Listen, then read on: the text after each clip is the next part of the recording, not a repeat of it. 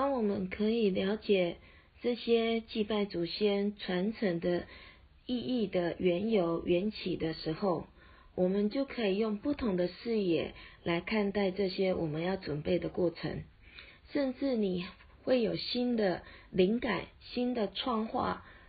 来跟我们的老人家或者是婆婆们互动。诶，我们可以传承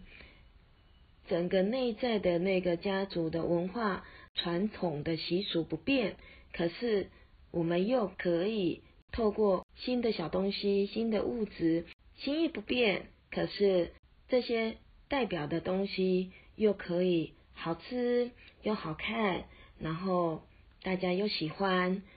我觉得这个是在现代我们可以去做的创化的一个可能性。不要一开始就觉得自己都已经忙得很累了，然后还要来忙这些。那当用这样子的情绪的状态来面对的时候，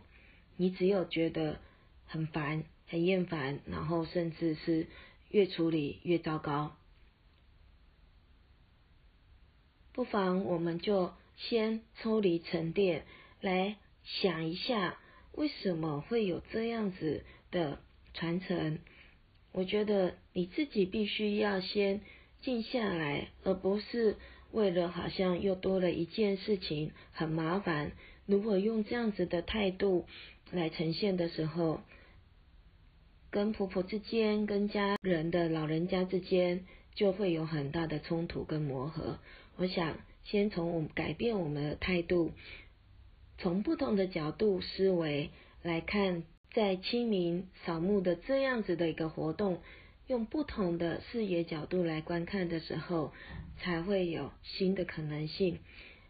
也不会落入一直在磨合争吵的一个呈现里面。